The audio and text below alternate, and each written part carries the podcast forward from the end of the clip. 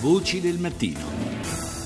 E cominciamo questa seconda parte di Voci del Mattino parlando di una candidatura per la pace al Nobel 2015, quella che ha ricevuto la onlus italiana Rondine Cittadella della Pace, un'associazione che investe nei giovani provenienti dai luoghi di guerra, ospitandoli presso lo studentato internazionale del piccolo borgo omonimo Aretino, alle porte appunto del capoluogo. Artefice della candidatura l'onorevole Marina Sereni, vicepresidente della Camera dei Deputati. Buongiorno intanto onorevole. Buongiorno a voi, buongiorno. Eh, lei diciamo ha avanzato la candidatura eh, di, della ONLUS in questione pochi giorni fa nel corso della presentazione del rapporto annuale 2014 eh, proprio di Rondine Cittadella della Pace. Una nuova generazione in pratica eh, sta forgiandosi no? nel tentativo diciamo, di aprire delle finestre di dialogo nuove, questa è un po' la motivazione alla base, esatto. no?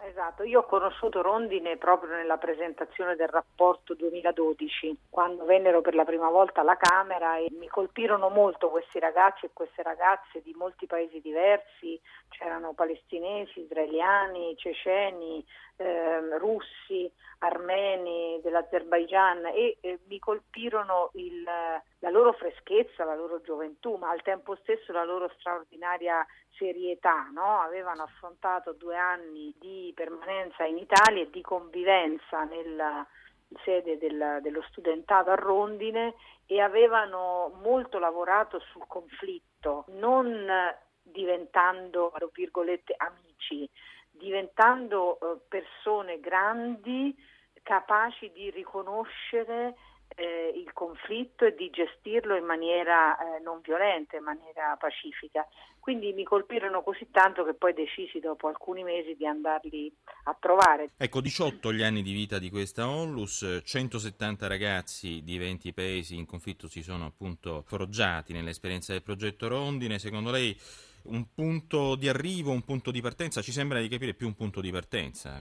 Assolutamente un punto di partenza. Lì c'è una, una sala, una, una stanza dove hanno disegnato un albero genealogico, diciamo, cioè hanno eh, disegnato i primi ragazzi che sono stati lì, poi eh, man mano questo albero si allarga, si aggiungono nuovi nuovi rami e, e, e, ogni tanto questi ragazzi si rincontrano, si rincontrano perché Rondine per esempio organizza quasi tutti gli anni un viaggio a Gerusalemme dove le rondini d'oro, cioè i ragazzi israeliani e palestinesi che sono passati da Rondine, eh, gli organizzano una delegazione e, e portano in giro la delegazione nuova di Rondine per conoscere la situazione, quindi c'è una rete che ormai si sta creando. Grazie eh, appunto a quella, a quella convivenza comune, al fatto di aver condiviso chi lava i piatti, chi apparecchia. La prima volta che sono stata lì mi ha colpito un racconto, il loro racconto di due ragazzi